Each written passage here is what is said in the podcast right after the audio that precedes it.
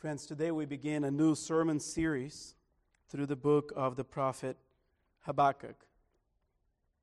Now, I saw a meme on the internet this week that said, when your pastor says, open up to Habakkuk, and the church responds by saying, give me a minute. Where is the book of Habakkuk in the Bible? Who is Habakkuk? Well, Habakkuk is the eighth of the minor prophets. And if you count reverse, he is he wrote the fifth to last book in the Old Testament. So if you have a hard time finding Habakkuk, just go back, go to the end of the Old Testament, and count five books back, and you find it. Habakkuk brings a message of faith faith in a God who judges, but also in a God who shows mercy. And friends, at the heart of the message of Habakkuk, there's a call to trust God because He works out His mercy through judgment. We live in a world that is uncomfortable with the concept of judgment. But the Bible tells us if God does not judge, He cannot pardon. So, so my goal with this series that we're going to be that we're going to be looking at for the next two months is that you would rejoice in the mercy of God, but that you would also rejoice in the judgment of God. That you would know that God is to be praised for all things. So, would you turn in your Bibles to Habakkuk 1, and we'll read verses 1 through 11 together. The oracle that Habakkuk the prophet saw. O Lord, how long shall I cry for help, and you will not hear? Or cry to you violence, and you will not save? Why do you make me see iniquity, and why do you idly look at wrong? Destruction and violence are before me, strife and contention arise. So the law is paralyzed. And justice never goes forth. For the wicked surround the righteous, and justice goes forth perverted. Look among the nations and see, wonder and be astounded. For I am doing a work in your days that you would not believe if I told. For behold, I am rising up the Chaldeans, that bitter and hasty nation, who march through the breadth of the earth to seize dwellings not their own. They are dreaded and fearsome their justice and dignity go forth from themselves. Their horses are swifter than leopards, more fierce than the evening wolves. Their horsemen press proudly on. Their horsemen come from afar. They fly like an eagle, swift to devour. They all come for violence, all their faces forward. They gather captives like sand. At kings they scoff, and at rulers they laugh. They laugh at every fortress, for they pile up earth and take it. Then they sweep by like the wind and go on. Guilty men whose own might is their God. I wonder if you had all sovereign power, if you had control of all things, and you could change your past, would you? I wonder if you had control of all things and you could change any event in the past, would you change history? Would you change your own experiences in life? I think most of us, perhaps all of us, would say, Yes. Yes, I would.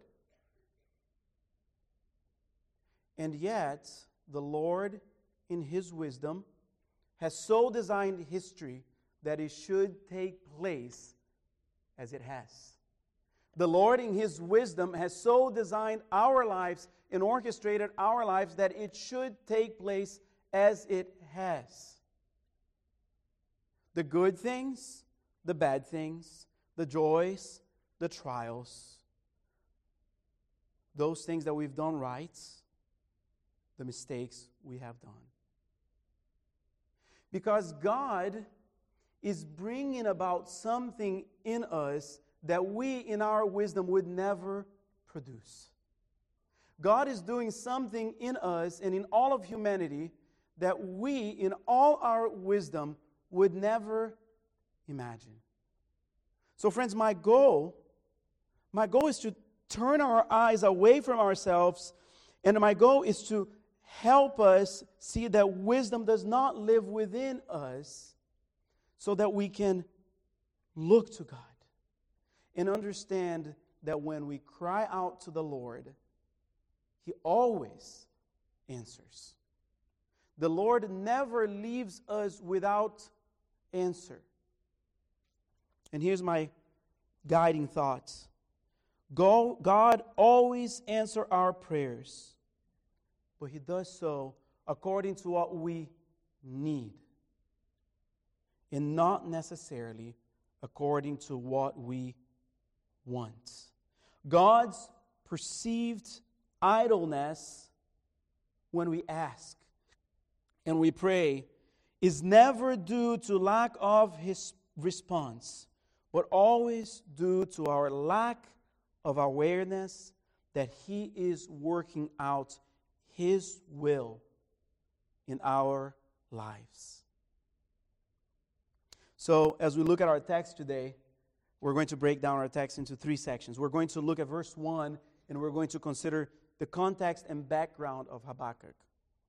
Then we're going to look at verses 2 through 4 and we're going to consider Habakkuk's plea for justice. And then verses 5 through 11, we're going to consider God's surprising answer. So Habakkuk was a prophet, which means that he spoke the words of God to God's people. You see that in verse 1? a prophet who spoke oracles. The revelation of God. Now, literally, here, oracles mean burden. A burden that God put in his heart through a vision. Habakkuk's prophecy is not a light one. His prophecy is one of judgment. God will punish his covenant breaking people. They will be plundered by a nation that is mightier than them. They will be plundered by a nation that is more wicked than them. They will go into exile. Habakkuk's prophecies here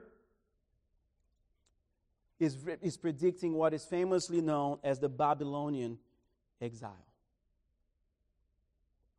But his prophecy is also one of mercy. God's last word to his people is never judgment. God's last word to his people is always mercy. That is true of Israel, and that is true of you and me when we trust in Jesus Christ. So, the message of Habakkuk, though heavy, like a burden, it is ultimately a message of hope, a message of restoration. If you have walked into these doors today and you wonder if there is hope left for you, if you wonder if God can forgive you, if you wonder if God can restore you, the answer that Habakkuk puts before you is yes, he can. If you wonder if the hardships of your life mean that the Lord has forgotten you, the answer that Habakkuk puts before you is no, he has not. And if you approach him in faith, your hardships will turn out to be a blessing. The challenges that you're facing right now in your life will turn out to be the very things that God will use to shape you, after the image of his own Son. The end result of God's discipline for his children is holiness. And this is important. Why? Because without holiness, we will not see the Lord. So, friends, we are a people who see the judgments of God, who see his hard providence, and we praise him for that. It is interesting that most prophets speak to the people on behalf of God. Habakkuk is different, though. He speaks to God on behalf of the people. In some ways, Habakkuk is like Job. He dialogues with God in order to understand the heart of God in the midst of suffering. In some ways, Habakkuk is like, is like Jacob, who wrestles with God and tells God, I will not let you go until you bless me. He doesn't see the problem of evil as an opportunity to deny God. But instead, when confronted with evil, he runs to God and tries to understand his circumstances in light of what God says. Just a little bit of historical context Habakkuk's ministry took place between the fall of the northern kingdom of Israel to the Assyrians in 722 BC and the fall of the southern kingdom of Judah to the Babylonians, right? Who in this, in many of your versions, are called the Chaldeans in 586 BC. He was a contemporary of prophets like Nahum, Zephaniah, and Jeremiah, who were prophesying right before the fall of Jerusalem, the destruction of the temple, and the exile of Israel into Babylon. But what is the message of Habakkuk? Well, let's start looking at it today in our text. So, first in verses 2 through 4, we see Habakkuk's plea for justice. We all know what it's like to long for justice in the face of oppression, don't we? Whether we are thinking of a nation unjustly oppressing another nation, or whether we are thinking of a government that legislates the oppression of its own people. On a more personal level, perhaps you've been betrayed in a relationship. Perhaps you've been cheated on. Perhaps you have suffered abuse, neglect, and you long for justice. Does God care? Does the Lord care about our suffering? Does He hear our prayers? This is Habakkuk's question. And the answer ultimately is yes, He does. Habakkuk asks the classic lament question How long, O Lord? Again in verse 3 Why? There's turmoil going on in Habakkuk's heart. What he knows of God and what he sees happening in the world do not coincide, do not match. There's great emotion here. The questions are not asked simply so that he would gain information. How long, O Lord, is asked as a cry unto the Lord. This is a question of a restless heart. Verses 2 and 3, he says violence, he says iniquity, destruction, strife, contention. And from his perspective, the Lord is standing, standing idly by. It's an honest question. James 4:17 says, "So whoever knows the right thing to do and fails to do it, for him it is sin." So Habakkuk is really asking this question of the Lord. Lord, are you good? Lord, are you truly a benevolent God? Now, I wonder if you feel a little uncomfortable with that question asked of the Lord. Uh, the, does the question that Habakkuk asked of God, does that make you feel slightly uncomfortable? Can we approach God in these terms? Is it even safe to ask these kinds of questions of God? But the picture that we see here is not of someone standing up and raising their fists at God. But the picture that we see here is of a son approaching his father with questions. Have you ever watched a son playing physically with a loving father, wrestling with his father? Right? At any moment, the father can crush the son, but the father doesn't do that. Because in his wrestling, the father is actually teaching the son how to be tough, how to be strong.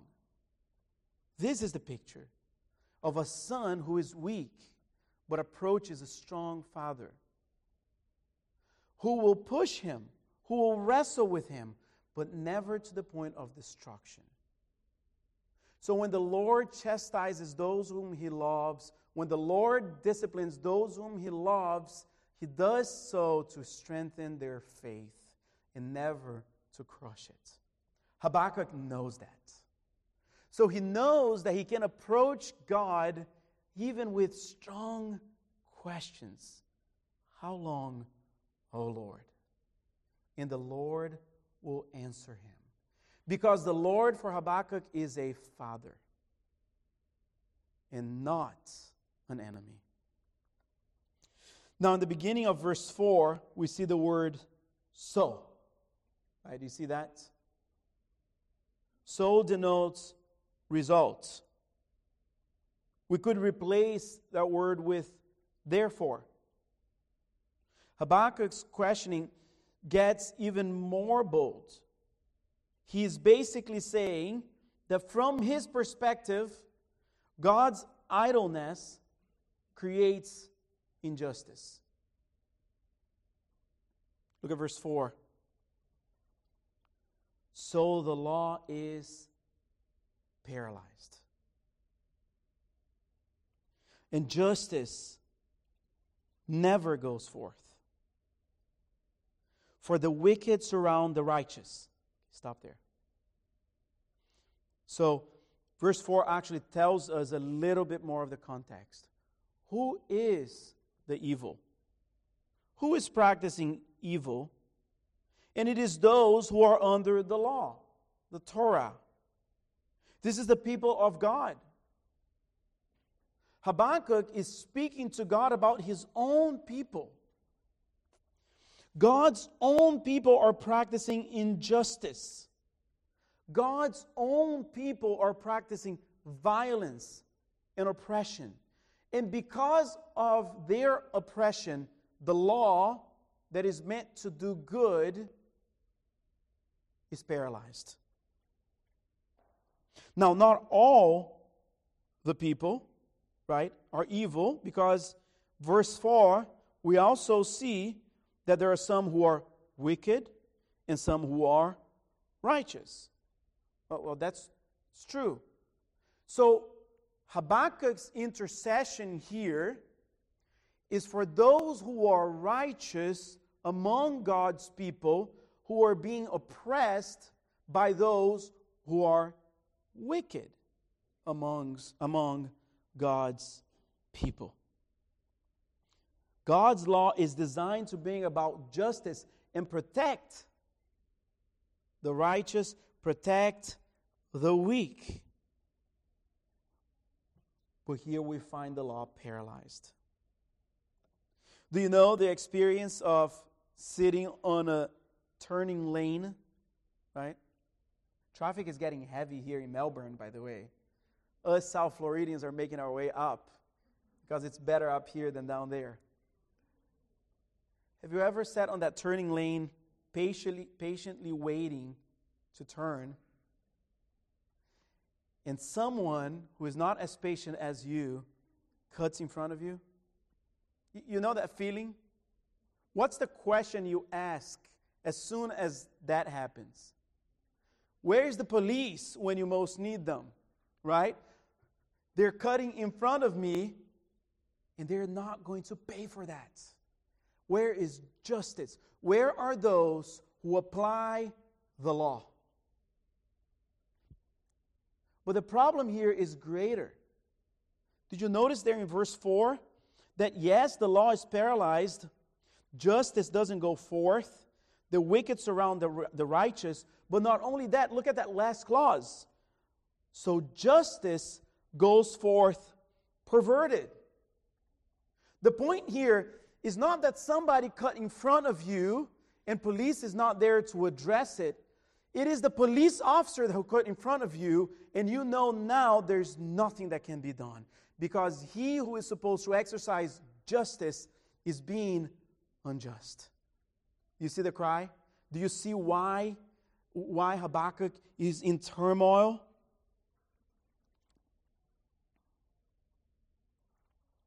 Friends, I think that there are a few things that we can learn about this passage and apply to ourselves. First, we must be realistic about the condition of fallen humanity. We live in a world where the wicked surrounds the righteous. It is unwise and unsafe to be naive. Being overly optimistic about the trajectory of history will lead us to be unprepared to face real life circumstances. Jesus told us that in the world we will have tribulation. In other words, we will suffer from the oppression of the wicked. So, what should the righteous do? Jesus would say, Take heart. I have overcome the world. In other words, our cries for justice should drive us to Christ. They should drive us to find rest and peace in Christ. Because if the world is wicked, we can only find refuge in He who has overcome the world. I think another point here for us to keep in mind is that we need to remember that we are all part of the wicked, aren't we? We're so quickly, we're so quickly think of those beyond ourselves as those who commit harm. But in our hearts, but so often with our words and attitudes, we too are the wicked. So even as we say we praise God for his justice, at the same time, we need to remember, Lord, have mercy on me. Because if you exercise your justice apart from the mercy that we receive in Christ, I too would be destroyed. I too would be consumed. So, as we look at injustice in the world, friends, let us not look at injustice as though it always takes place outside of ourselves. But let us be humble and understand that were it not for Christ, we would be no different. We can also learn from the prophet that when we see injustice, we ought to pour out our hearts to the Lord. We often feel tempted to pour out our hearts to social media, don't we? We engage in endless debates in WhatsApp chats. But do we bow ourselves before the Lord in brokenness and cry out for justice? You know, this past 10 days, my, my heart has been in turmoil. And even as I'm preparing this sermon, I had, I had such a hard time just separating the current events that are happening with the war in Ukraine and what I'm reading in front of you because I think some applications are due, but not all. Not every application of this text overlaps perfectly. And I am not sure, I am not sure of all events. I am not sure of everything. I do believe there is a people that is being deeply oppressed in Ukraine, and we need to pray for their delivery. And we need to pray for God's judgment on the wicked.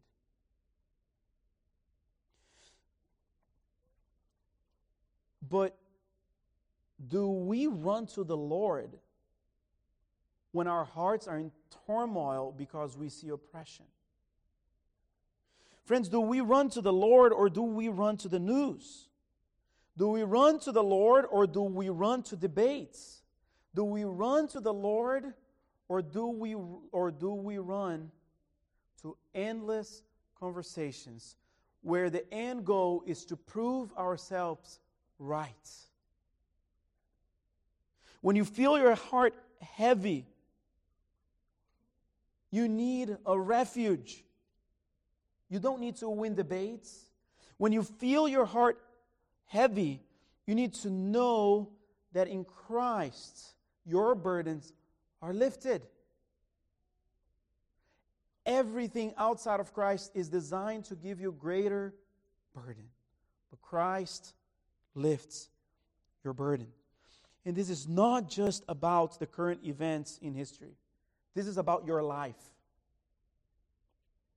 Psalm 62, verse 8 Trust in him at all times, O people. Pour out your hearts before him. God is a refuge for us. Friends, God uses hardship, God uses trouble, God uses suffering to draw you close to Him. Because He wants you to know that there is refuge in no one else and in nothing else but in God alone. When your soul is troubled, alcohol will lie to you. When your soul is troubled, illicit relationships will lie to you. When your soul is troubled, a pursuit of despondency will lie to you. They will say to you, I will give you rest. But that's a lie.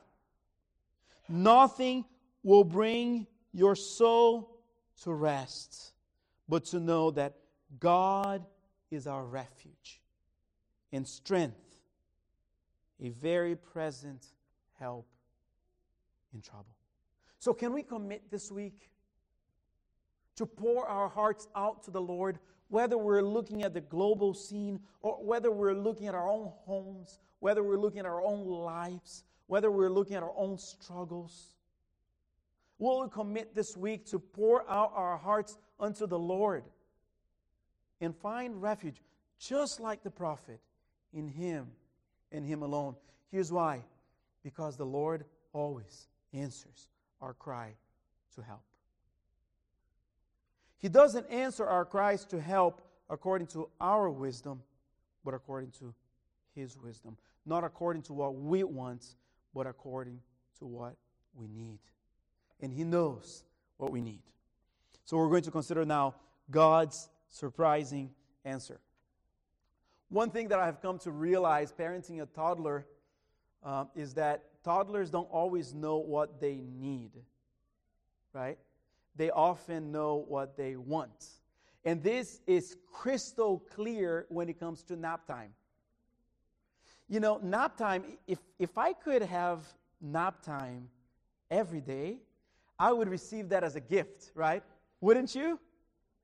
But my son views nap time as a time to fight. Although it is clear in his eyes that are glossy and slightly red, and it is clear in his attitude, easily irritable, that he needs a nap, that's the last thing he wants.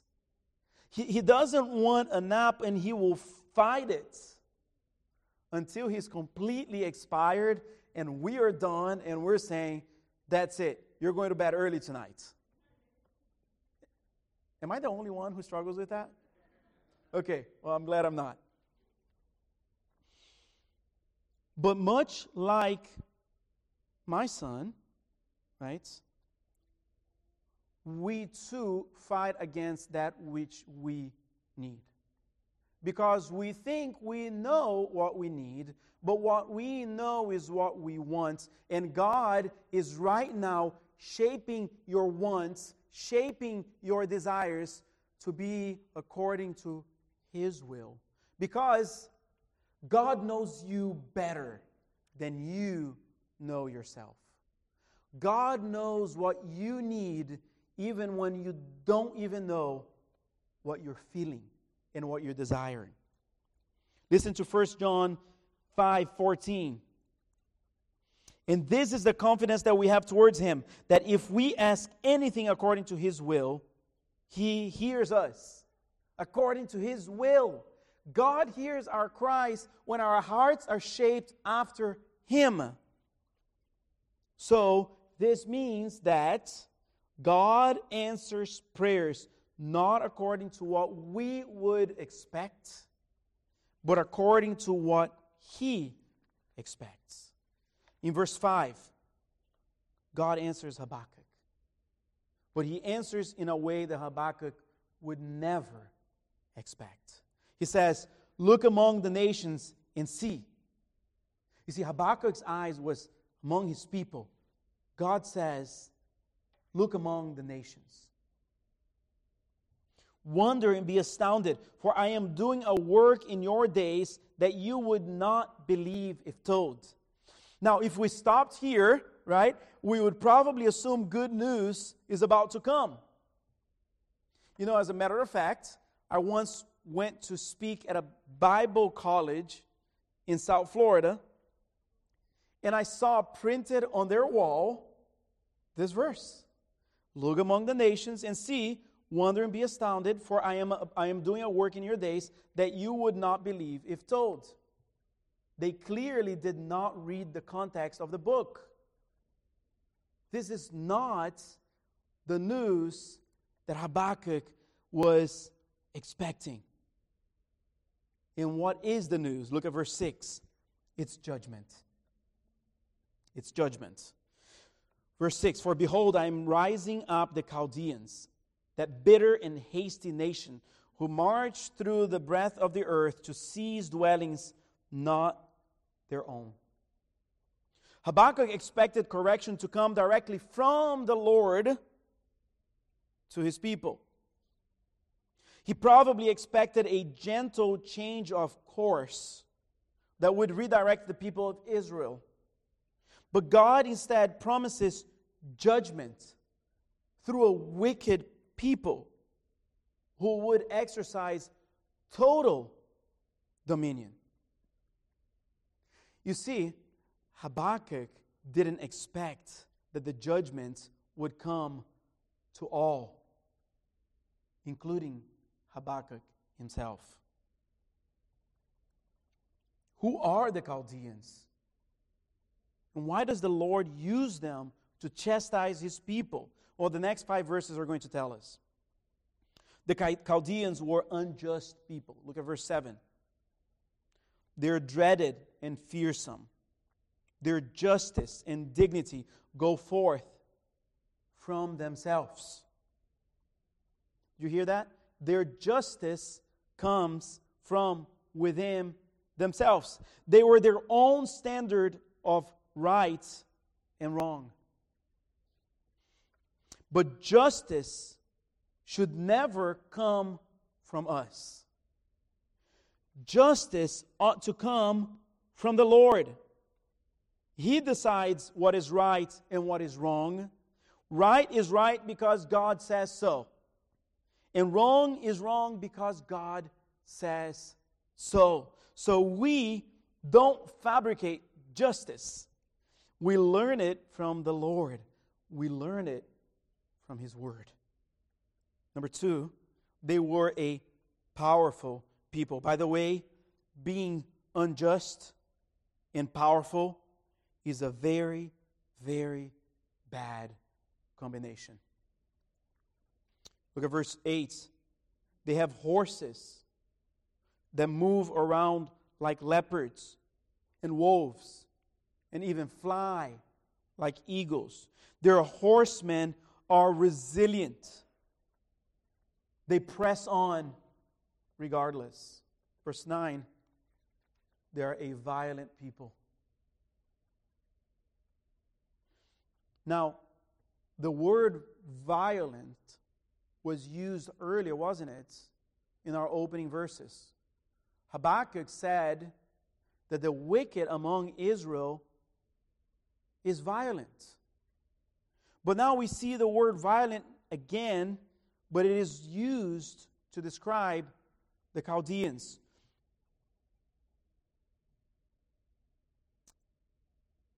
The Lord is saying he will judge violence with violence. This is the typical an eye for an eye, a tooth for a tooth. The Bible calls this retributive justice. The crime that you have committed is going to be matched with the same level of punishment. We love retributive justice, don't we? Until it is applied to us. They were also a defiant people. Look at verse 10. They scoff at kings, they laugh at rulers. They are wicked and unchallenged.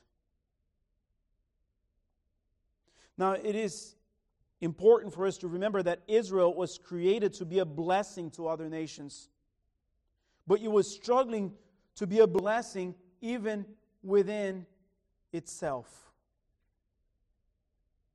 Abraham was called, interestingly enough, from Ur of the Chaldeans to inherit the land and be a blessing to all nations. But how can a nation that is violent towards its own people be a blessing to other peoples? Clearly, the Lord needed to intervene, didn't He? And He did. This wicked people took God's, took God's people into captivity.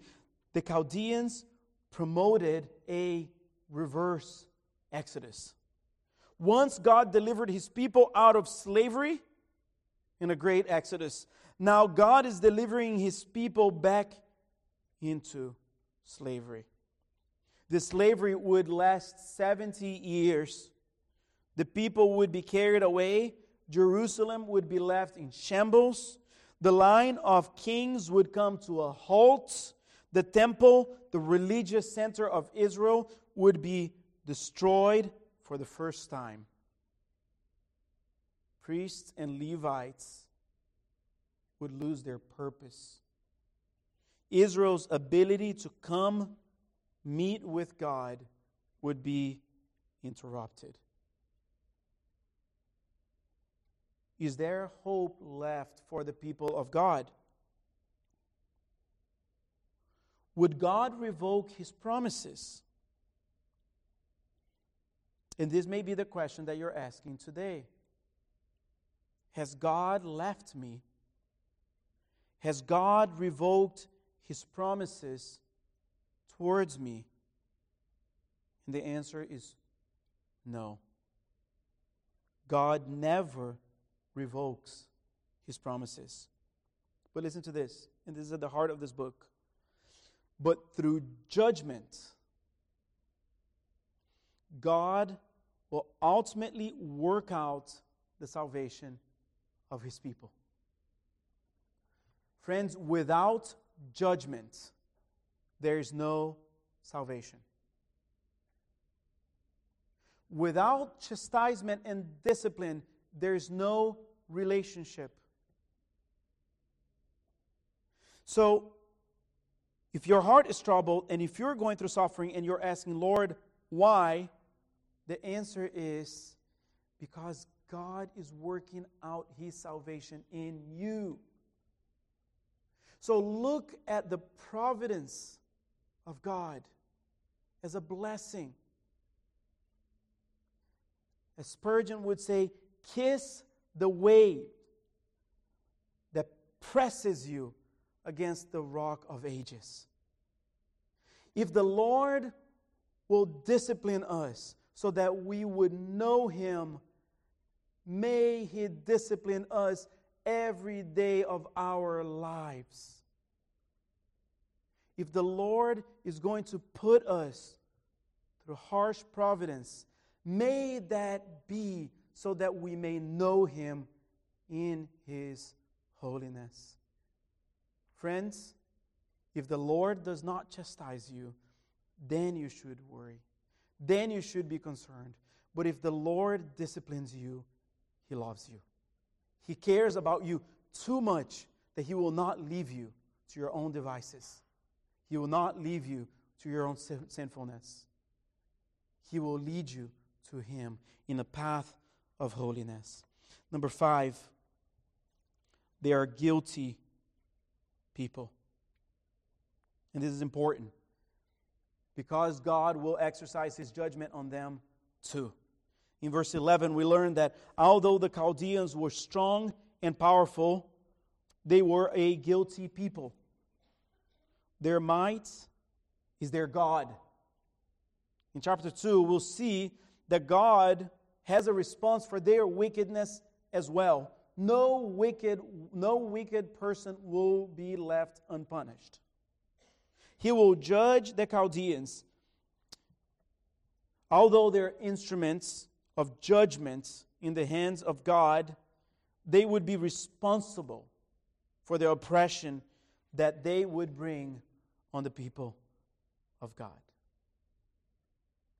And, here's what I believe was so surprising for Habakkuk Habakkuk believed that his intercession would lead to a right but gentle answer from the Lord because Habakkuk believed that there were different levels of guilt before God.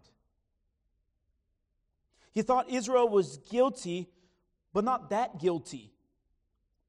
Their sin could not possibly be as bad as the sin of other nations.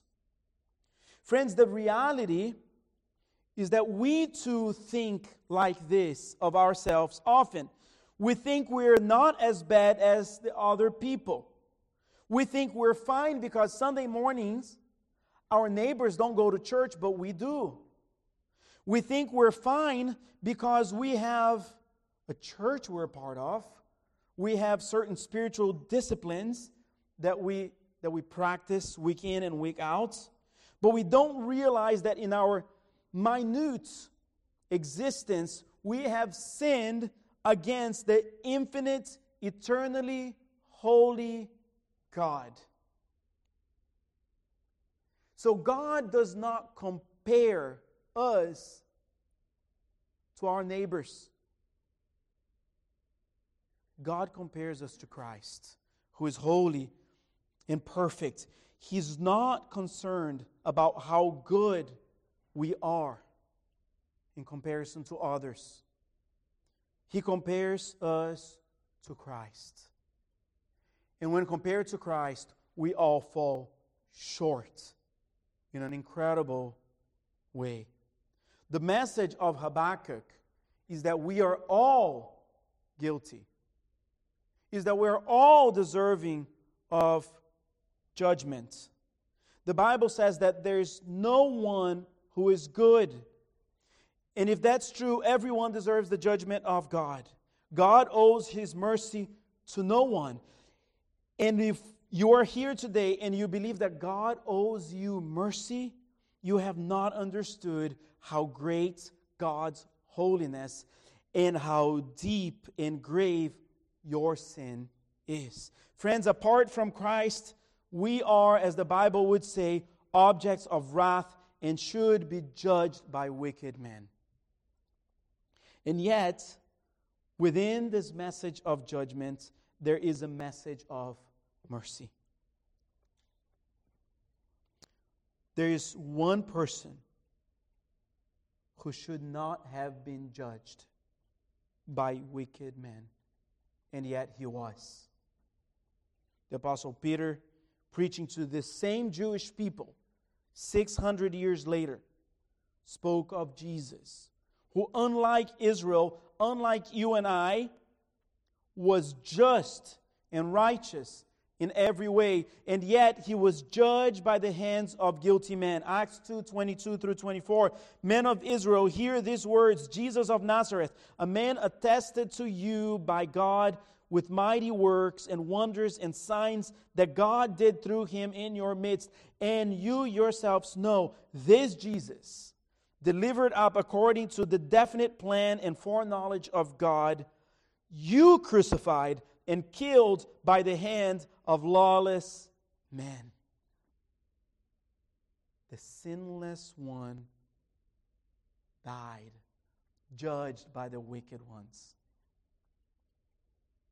But God raised him up, losing the pangs of death, because it was not possible for him to be held by it. Friends, God has a purpose in judgment. And God had a purpose in judging our sins in His own Son.